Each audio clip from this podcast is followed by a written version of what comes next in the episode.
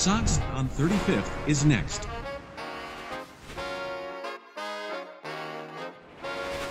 Doors open on the left.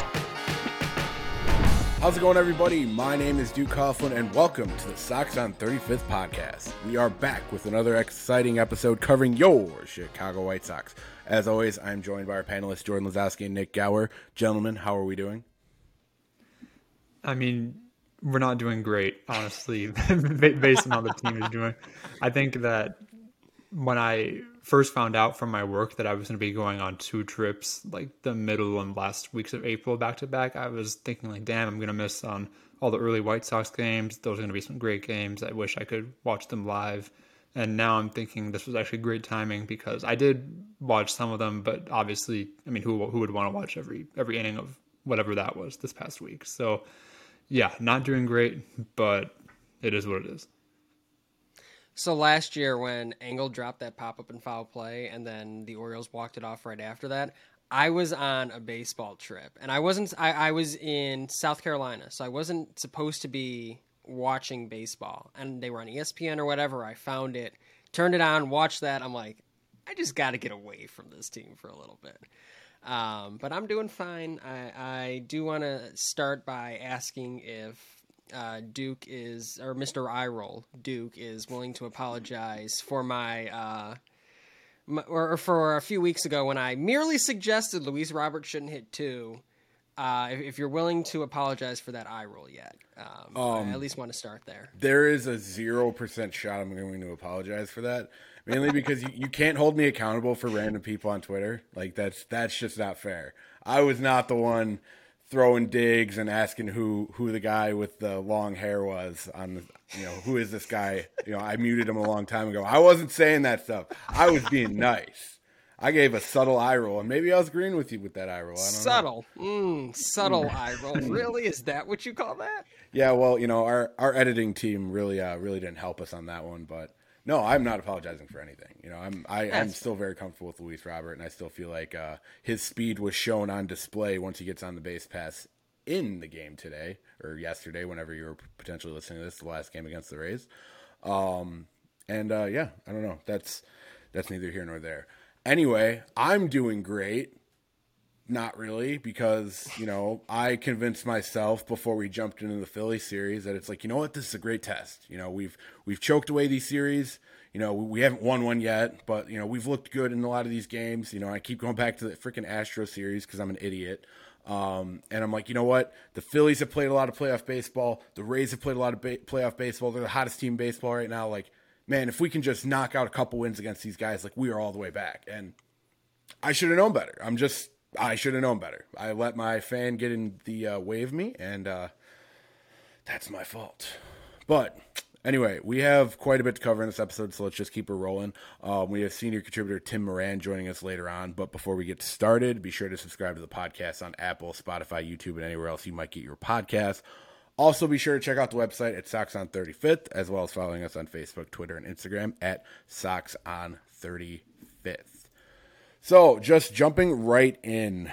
I mean, I just I kind of kicked it off a little bit with uh, my thoughts on the Phillies and the Rays. Um, Nik, I'll let you go ahead and jump right into this. Uh, what are your thoughts on the past week of White Sox baseball? I mean, they're pretty bad. the thoughts, I mean, and the team, frankly. I mean, here when you're when you're seven and fifteen, it's hard to be optimistic about anything. I do think even the least optimistic person should be able to admit that this White Sox team, while maybe not the playoff team that we hoped, although it's too early to say that for sure, they're definitely not a uh, Washington Nationals, Oakland A's level worst team in baseball either. Like I don't think they're going to finish the season with 100 losses or whatever they're on pace for now. Frankly, I think it's a lot more. So it is just kind of the annoying thing where you just have to wait a little bit. Things will even out.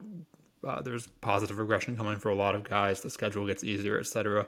But at the same time, you can't just let you can't just ignore what's happening before our eyes. And these games are very frustrating because to me, it's not one constant problem. Like, yes, there are recurring themes that I'm sure we'll talk about, but it's not like, oh, every single game the starting pitching can't make it out of the third inning, or every single game they score one or two runs. Like, yeah, those problems happen from time to time, but it's always a mix of, of different things. Like, for example, earlier in the season, it was that the bullpen was always just absolute garbage. And lately, the bullpen I don't know if I'd say it's been great, but it's definitely been a lot better, and it's no longer the primary reason that these games are being lost. So it's just the kind of thing where nothing can ever be clicking at the same time, which is very frustrating, of course, and it's not the way that we wanted the uh, Pedro Grifol era to start. Although, honestly, if they're going to be a bad team, I'd rather they let us know sooner than later because last year was quite annoying just waiting for that run to come, which never came. I think uh, along the fact that they really haven't lost any game the same way. It's the bullpen this way, the rotation that way. Kind of, kind of what you said, Nik. It's that this entire week felt like winnable games for the most part. They got one against Philly. They they felt like winnable games. And, and you know, when you get to the Rays series and you lose the last game four to one, and the Rays just carved you up top to bottom, is what it is. You're gonna you're gonna have one of those games in a series. Like that the least surprising to me is that the Rays came out one day, hit a bunch of bombs, and carved our dudes up. Like that is the least surprising thing to me. The problem is that they lost the two games that were winnable before that. You can't drop those two games when you're given the chance because inevitably the Rays are going to do what the Rays do. They're an 18, 19, and 3 team for a reason. Like th- this happens because they play consistently good baseball. So when you have that chance, you need to capitalize. They did not do that in this series. And that's the most frustrating part is that they're in the games, they're in these series and they're just not winning them. It's it's like you, you still have that false optimism maybe because of it. it. It's like it keeps you tuning in, it keeps you interested, but it's like now all the micro the the, the small decisions that Pedro Fall has to make from the lineup to the bullpen decisions. All of that gets put under a microscope now because you're in these games, you're in these series, you're just not pulling them out. Why? What's going wrong? What do you have to fix?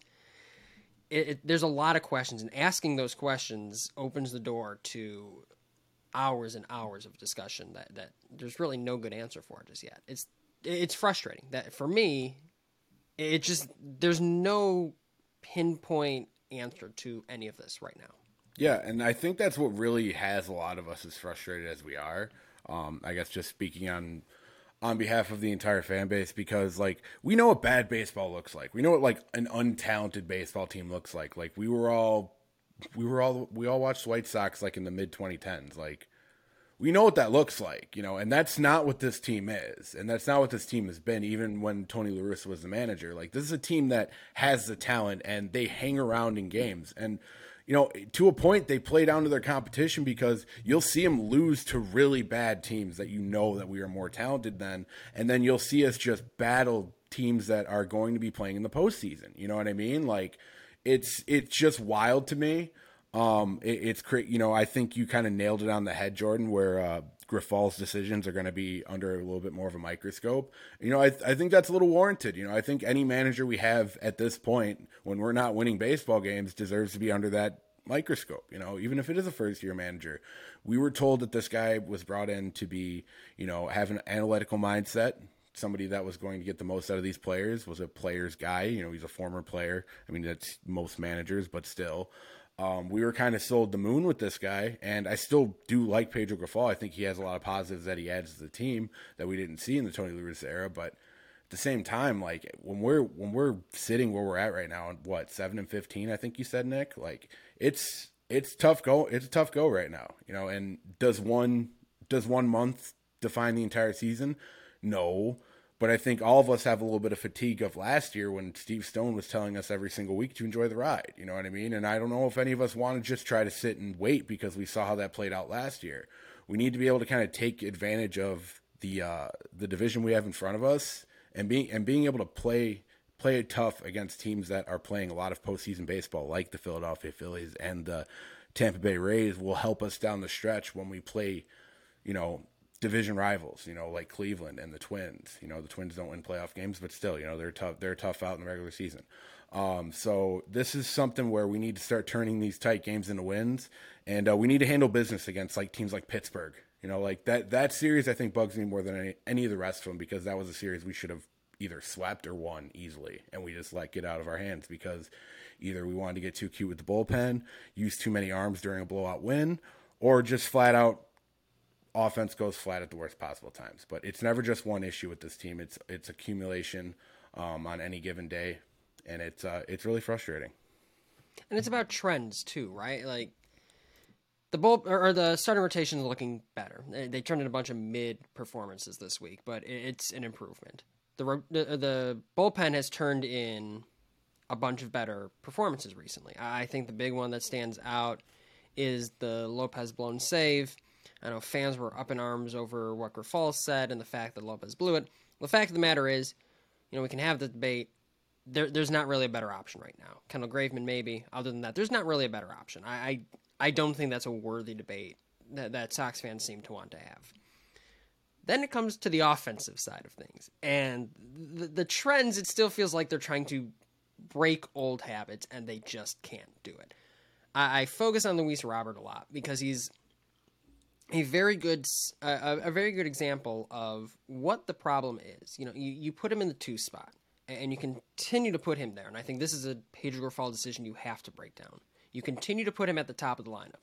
When if you look at teams across baseball, the on base percentage, the walk rates of their two hitters, he ranks either 29th or 30th compared to most of those guys. He hasn't. T- the Sox haven't had a two hitter walk this year. Robert's two walks have come as a leadoff hitter. Like you, you can't have that at the top of the lineup, but you continue to put him there and say the 30 uh, at bats don't define him. I agree. 30 at bats don't define him, but you can't continue to waste those at bats at the top of the lineup. You you can't keep continue to let the ship sink at seven and 15 and keep sinking and sinking until Robert finally gets back into it. You need to give guys who have having better at bats those at bats. You can look up and down this lineup. I, I we, we have multiple times. You're seeing the same problems continue over and over and over again. I think the frustrating part then becomes when do you see those trends turn? Is it later this year? Is it into next year with this coaching staff? It's like you have to ask the question now do you have to give the coaching staff the runway to break all of these bad habits? The trends aren't going positive for the offense. I think that's the most frustrating part of this now is that ground ball rate still an issue. Walk rate anemic, brutal, terrible. It's there's no give or take here. Um, and I think someone like Gavin Sheets, who homered yesterday on a ball over his head, like, yeah, great, he hit a homer. Why are you swinging at that pitch? Like, it's it's it's just the entire off. It's a microcosm of the offense as a whole. Why are you swinging at a pitch like that? I don't care about the result. Why? What registered to you like this is a good pitch to hit? And as this season continues to go on, I'm going to be looking at this coaching staff and seeing can you find changes? Can you break habits? I, it's not something I'm expecting them to do in three weeks, but there needs to be some progress there because the trends are what's concerning me. Yeah, I hear you. I think that's one thing that's so interesting about watching a team like the Rays or even the Dodgers is their hitters up and down the lineup seem to be so good at just completely spitting on pitches that are even, you know, traveling an inch out of the zone. Not every time, of course. Sometimes you make a nasty pitch, but they're just so good at identifying early. It's something that the White Sox don't seem to be as good at. And what's frustrating for me is I want to focus on more, you know, micro issues. But like for example, last week I talked about bunting and how that was bothering me. They didn't as far as I'm aware, didn't do much of that last week. But even then, it's like another example. You guys know I'm not a huge Benintendi fan, and he's kind of having the season I thought he'd have so far. But the batting average is good. Everything else is not that good. But I can't even. I'm not. First of all, I want him to do well, so I'm not going to take a victory lap on that. It's also too early. But second of all, you look at up and down the whole lineup, and pretty much everyone is, you know, having similar stories for for the most part. It's just really frustrating that I can't pinpoint you know an individual problem and say oh this player needs to be better or that player needs to be better because it's pretty much everyone. And when you talk about the trends jordan i think that's a great um, lead into some numbers that i pulled which are entering sunday the white sox are bottom five in exit velocity 29th in launch angle bottom five in line drive rate bottom six in fly ball rate which of course those imply that they are indeed number one in ground ball rate highest chase rate bottom three walk rate and strike out the middle of the pack, which is that's the annoying thing. Last year they were pretty much the same thing, but they didn't strike out that much. This year they're doing all the same trends, but they're also striking out more, and it's not like they're gaining that much more power as a result. So everything about the offense as a whole is trending the wrong way, as Jordan was saying, and I'm just it's frustrating because the coaching staff, at least in this case, from what I understand, seems to be saying the right things. They understand the importance of hitting the ball in the air, pulling the ball, etc. But we're just not seeing it happen with these hitters, and it, these messages take time to resonate, but I'm getting really tired of watching them just beat the ball into the ground over and over. And again, I, I, completely agree. It's not. I, I don't think it's going to be something. They're saying the right things. I don't think it's going to be something that happens as a fix in the first three weeks of the season. Like these are season long, career long habits that need to be broken right now for a lot of these hitters. Well, only other thing I'll add before someone calls me out on it or something, I'm not taking a victory lap on Luis Robert either. I'm just giving Duke crap, and I'm saying we need more out of someone who I know can be a lot better. Well, I mean, even I guess even to jump on jump on that point, Jordan. I, I think we're almost doing it by necessity right now because we really don't have a great guy to put into the two hole as it currently stands. Unfortunately, the best guy to put into the two hole that we would have been able to put in the two hole that started the season red hot is injured currently, and that'd be Yoan Moncada. Um, that's a guy who I would be very much in favor of. I think he's played some of his best baseball batting from the two hole. He's a guy who's very patient in the box as far as taking walks, and he's somebody who has enough pop to be able to justify being that spot in the uh, that spot in the order. And he's a guy that could potentially move Tim Anderson over as well. And he's not somebody who's ne- necessarily a slouch on the base path. I guess depending on his mood on the day, you know. but um, yeah, no, I, I think uh, I think there's a lot of things that we're gonna have to see moving forward. That's really uh, really starts trending us in the right direction because currently the way we're doing things with the lineup construction, with how guys are performing, you know, with Luis Robert continuing to chase sliders and trying to make things happen out of the box, um, you know, with guys like Gavin Sheets swinging at baseballs that are just you know at, at helmet level. You know, I mean, I know that that home run reminded me of like a vintage Prince Fielder home run, but Gavin Sheets is not Prince Fielder, so um, I, I, think somebody might need to sit him down and tell him that. Maybe not on his birthday, but it's just uh, it's things we're gonna need to see play out. It is it is still like I will be the guy to say that it is still a little early in the season. Um, right. It is brutal because it has been a pretty tough start to the season, especially with how the opening series went and how much how high we were all kind of feeling after it because we competed with the you know defending World Series champion that happened to have our first baseman on it. So um, it's definitely been a bit of a fall from grace, but if I can just kind of preach anything, there's a lot of peaks and valleys in a, in a, in a, baseball season. It's a long season. We still got a long way to go, and I don't want to try to be some Steve Stone, uh, enjoy the ride or anything like that. But if this team can get healthy and this rotation can start to lock it down, and we can get uh, we can get this guy back to potentially kind of help out our uh, entire bullpen. Um, and get guys in roles where we need to be and not have Reynaldo Lopez be forced in the ninth inning because he pitched a not you know he pitched a great eighth inning to set up our guy Liam Hendriks. Um, potentially we could uh, get some momentum moving forward, but don't hold your breath on that. But there's there's a lot of ways we can go about that. But health is the key, and um, our guy Tim Tim Moran, who's uh, about to join the podcast, actually made a really good article about uh, the health issues with the Chicago White Sox, and he actually tried to answer the question on everybody's mind are the White Sox soft? So, without further ado, I mean, I know we were having a great conversation. I know Jordan was dancing on everybody's graves there for a second. We're just gonna we're gonna we're gonna stop that, and we're gonna get to the interesting part of this episode, and that is our conversation with Sox on 35th senior contributor Tim Moran.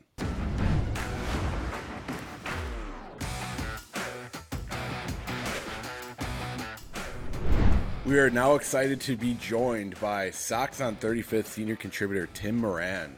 Tim, you just wrote this awesome article um, regarding really kind of the big question when it comes to the Chicago White Sox with injuries. Are the White Sox soft? You know, I know I saw the headline of this article when I saw it kind of go through the chat, and it's like, wow, you know, somebody really went for it. And I gave it a read, and there's a lot of good information on there. Um, but before we jump too far into that, Tim, how are you doing? Um, t- give us a little bit of info about your uh, history with Sox on 35th, maybe history being a White Sox fan, and uh, sure. just uh, let's let, let us know who you are. What's going on, buddy? Sounds good. Uh, yeah, great to be on. Uh, excited to be able to talk about that article. Uh, really, just anything to distract from the current form of the team.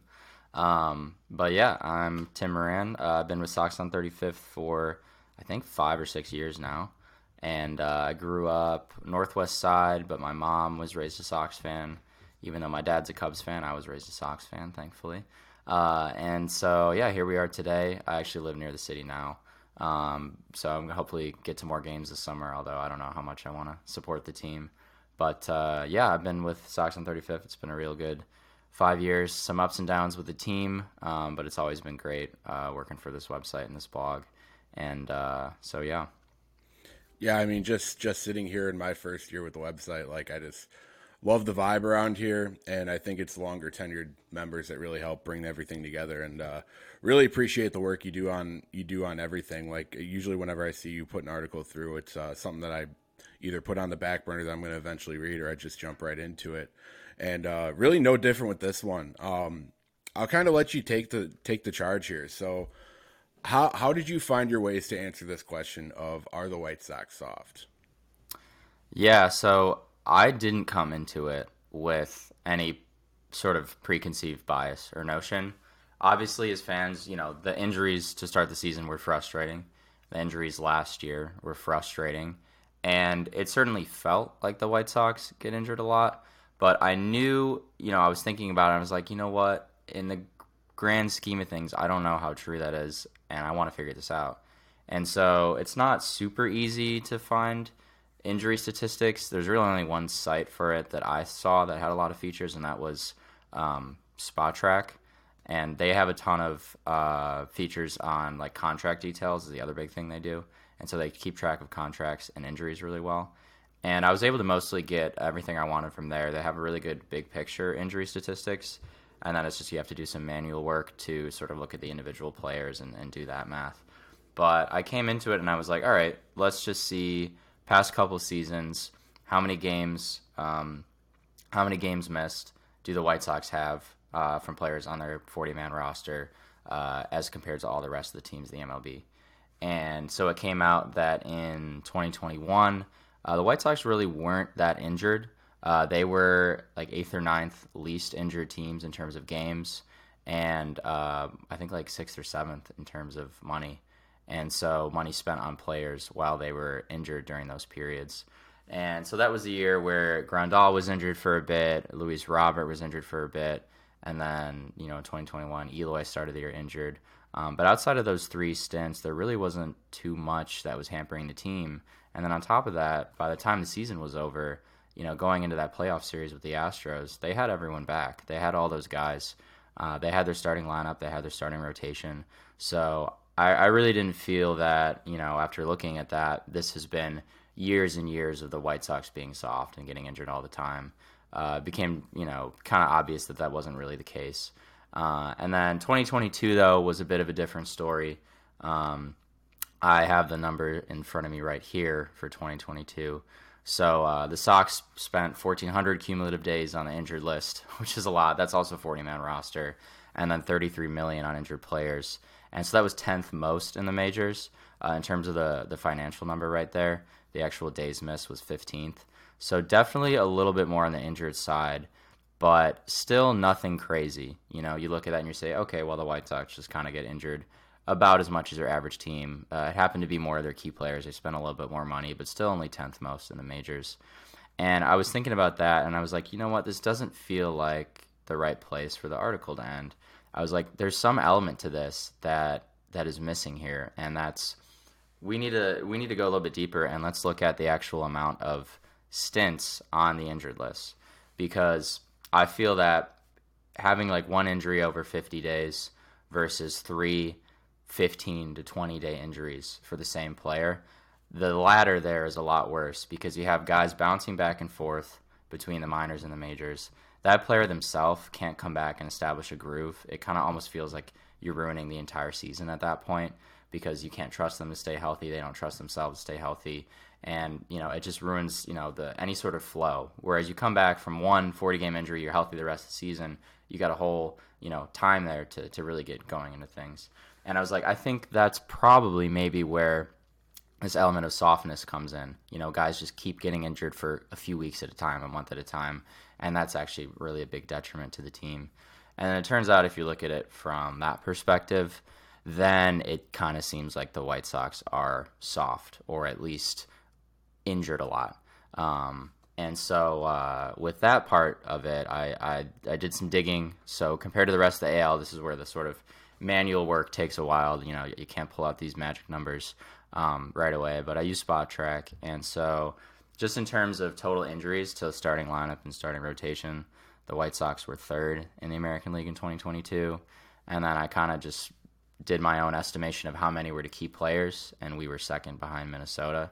And so, really, just in terms of total injury stints, total period spent on the injured list, whether it's 10 day or 60 day or whatever, that's more where you get that uh, the feeling that this the fans are feeling. And you know, it just feels like guys are getting injured all the time. And even though maybe the total days, total money spent isn't there, uh, it certainly was the case in 2022 uh, that the White Sox had a good amount of injuries, and they happened a lot to be to key players. So uh, it was interesting. You know, you can look at it from a few different angles. And I think the point you bring up there at the end, Tim, it, it's a good way to. I, I, think the most impressive part of the article was you went, "Hey, I, there's three different ways that I'm going to go about this." I think that was incredibly important. And, and I think when you peel it all back, it's like, yeah, the first one everyone thinks of is how many times do I keep having to see you go, oh, 10 day IL here, 10 day IL mm-hmm. there, 10 day IL there.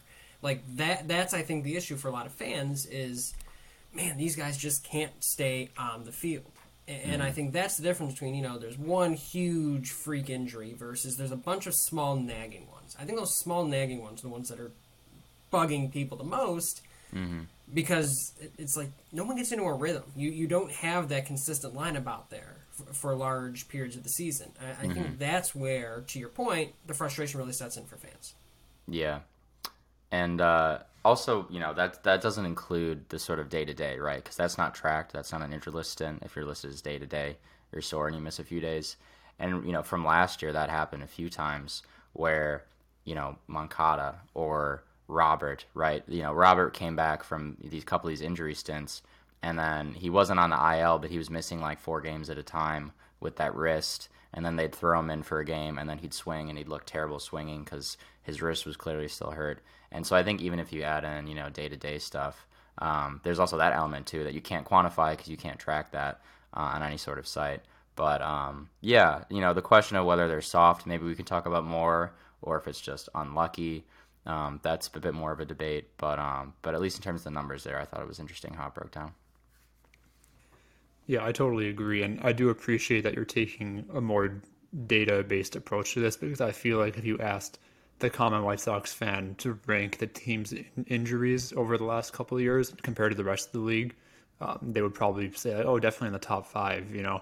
Mm-hmm. And part of that is not really the fans' fault in the sense that we're White Sox fans, we we care about the White Sox most. We're not necessarily looking at every other roster, but it is telling that you the thing you said last year about how um, you said that the Twins were the one team that had more key players injured, if I remember correctly.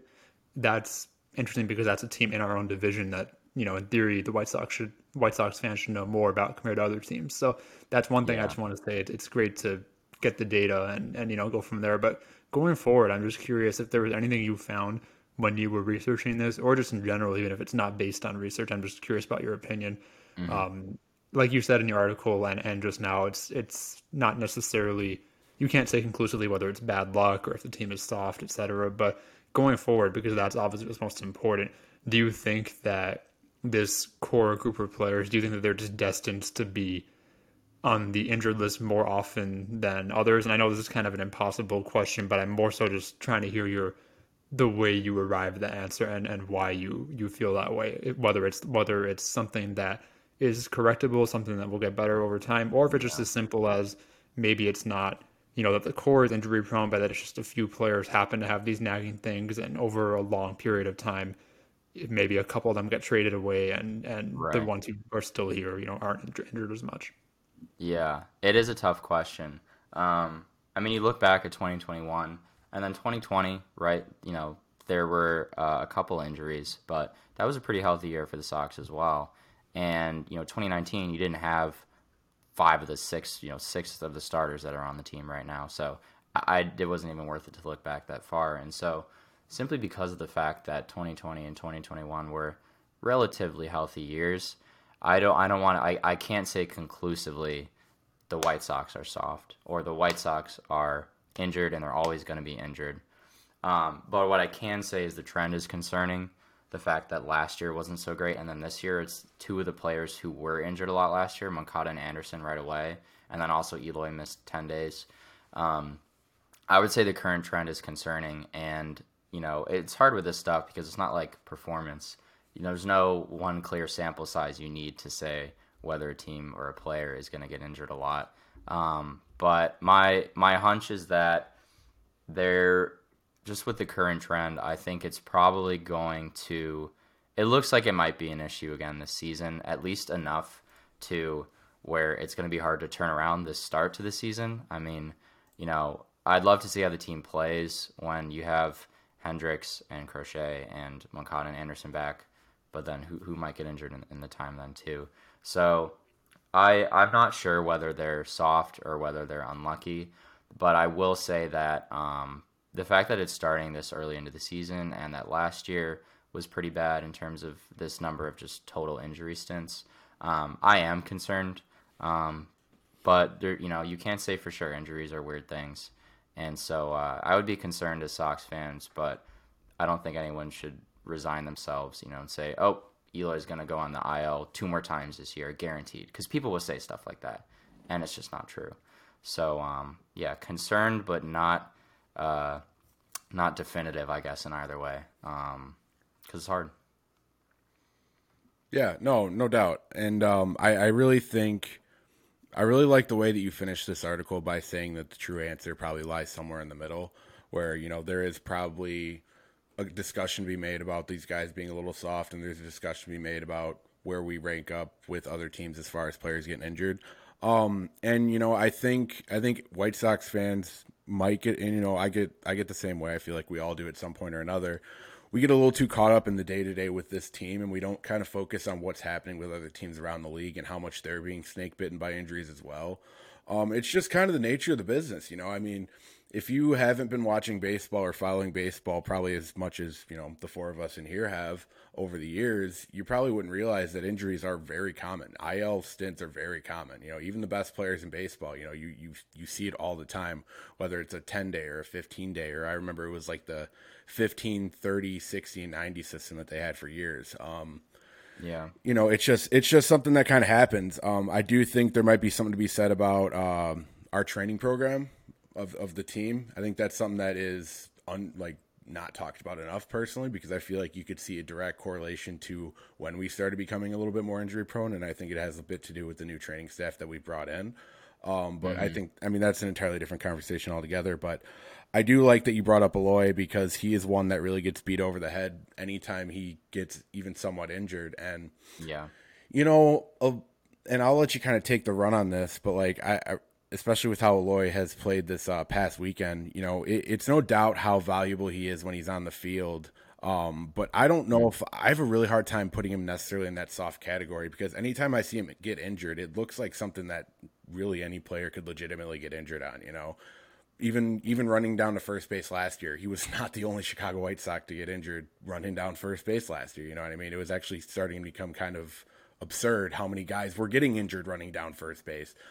Um, yeah. So I think he gets a really bad rap. I'm not sure how you feel about that necessarily, uh, as far as Eloy, you know, because I think you look at a guy like Luis Robert, he gets injured almost nearly just as much. You know, I feel like if you look at the percentage of games they've played compared to how many they could have potentially played throughout their career, I feel like they're closer than a lot of people give credit for. But Anyway, uh, I mean, just kind of moving out of that though, just to be able to kind of talk to more of a positive side of things. Um, great article, by the way. Um, how are you feeling about Eloy Jimenez? I know you're a big Eloy guy. Um, he's obviously had a slower start to the year, but this past past weekend against the Rays, I think uh, has everybody a little bit more uh, hyped up on the Eloy Jimenez train.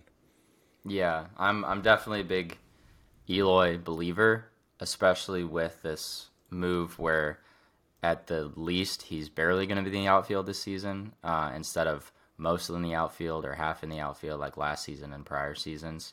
And so I think with him, yes, the concerns over his health are warranted because of all those players we talked about. He has been on the injured list a few times. He's missed, you know, a bunch of games.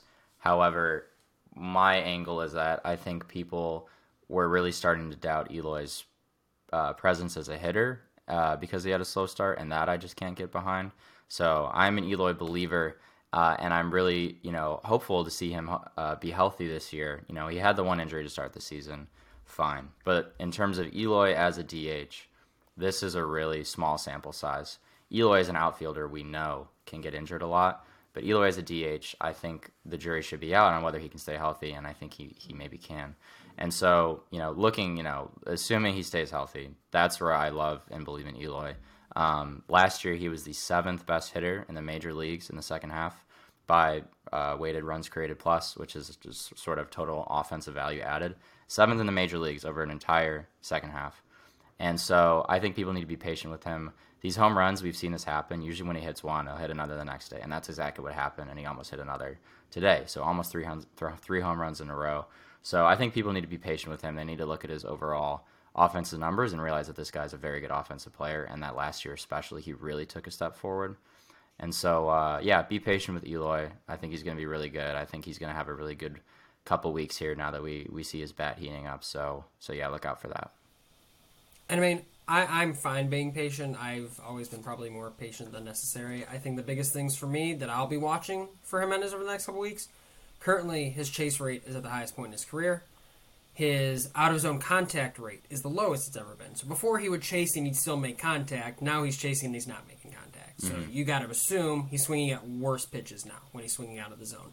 Mm-hmm. His contact rate overall, 10 percentage points lower um, than last season and um, among the lowest of his career it's not it's not just an Eloy problem. Don't get me wrong. I'm not only putting this one on Eloy when it comes mm-hmm. to chase rates, contact rates. I for me, it's something where you know he hasn't been on the field. I get that. You know, I'm willing to give some runway for someone coming back from an injury, which again, it comes back to your article. How much runway do you give these guys each time they're getting hurt?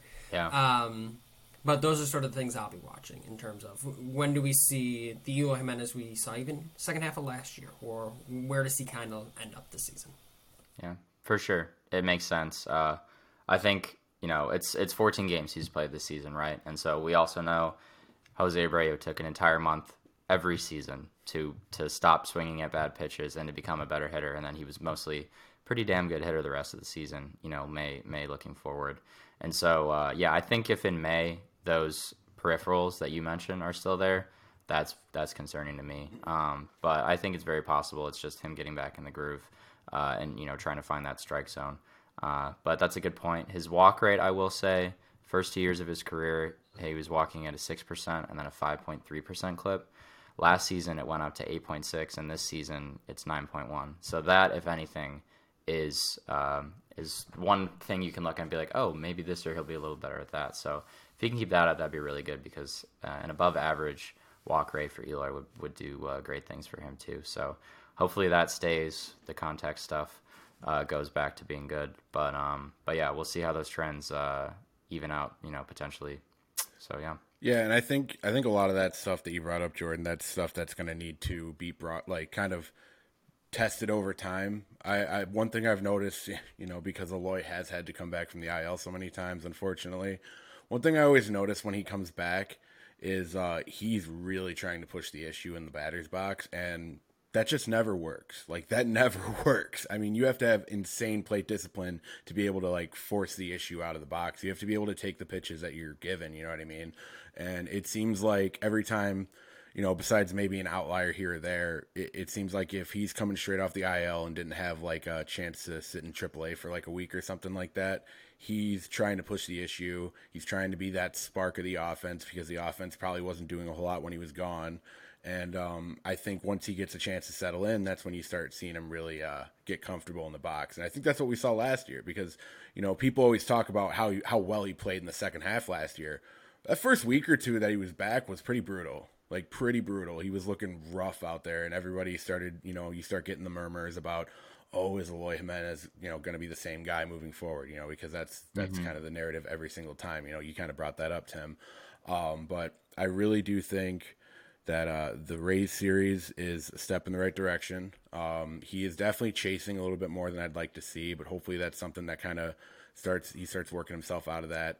Um, he he can really work a count when he wants to. When he's patient in the box, he could start 0-2 and work it all the way to a full count and potentially even work a walk. I've seen, you know, we've seen him do it plenty of times. He was doing it even before he got injured this year. Um, and that's definitely the best version of Eloy Jimenez because once he can start taking walks, pitchers are going to start having to force pitches into the zone, and that's where he's just going to absolutely eat them alive. So, Yeah. I'm with you, Tim. I'm not. I'm not worried about the the talent that is Eloy Jimenez. His bat plays. I think he he reminds me a lot of, and unfortunately, more injured version of Yordan Alvarez. Um, I think I think they have a lot of similar style with how good naturally they are as batters. Um, we just need to be able to see it over the course of a long season. Like if if Eloy can stay Yeah. healthy moving forward, I think that's something that uh, he can really he can really benefit from. Definitely. But um, anyway, we are running a little bit short on time. Uh, Tim, do you have anything you need to plug? I know you just wrote this awesome article on SoxOn35th.com called "Are the White Sox Soft?" We just discussed it, and uh, you know, in case in case anybody who's listening at home kind of spaced out for a minute, it's a great article. You should definitely go listen to it. But uh, Tim, where can we find you online? Yeah, so definitely find me on Twitter uh, at Tim the Moran. Uh, that's at Tim the Moran, last name M O R A N. And uh, yeah, I got a couple articles, I think, a couple recaps this week. Hopefully, the White Sox can pick up a couple wins. I would love to be able to write those and have people read about a win. Um, so that's what's coming up for me soon. And yeah, definitely follow me on Twitter. Eloy content, content about you know stuff we all have to talk about the the White Sox playing baseball games. So uh, yeah, Tim, you've come a long way since the days I was your RA, way back when. So it's good to see you grow. It's good to see you putting out good content, and it's always been a pleasure uh, having you at the site, and glad to have you on this episode as well. absolutely, really appreciate it, guys.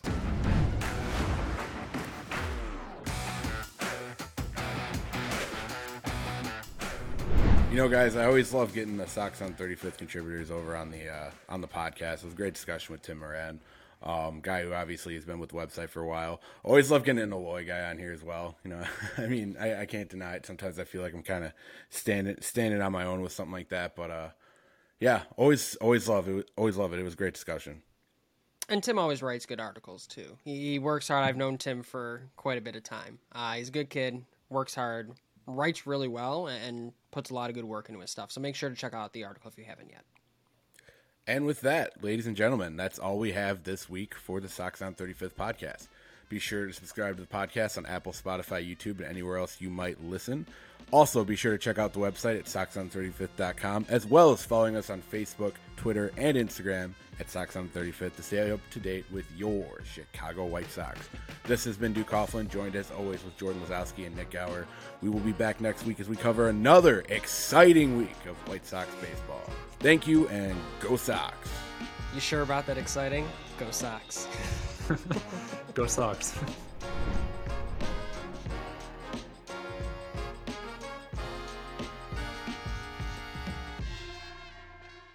If this is another bad week, Nik, you're going second when we do the Go Sox. We got to change the mojo. Something's got to change. yeah. Sounds good.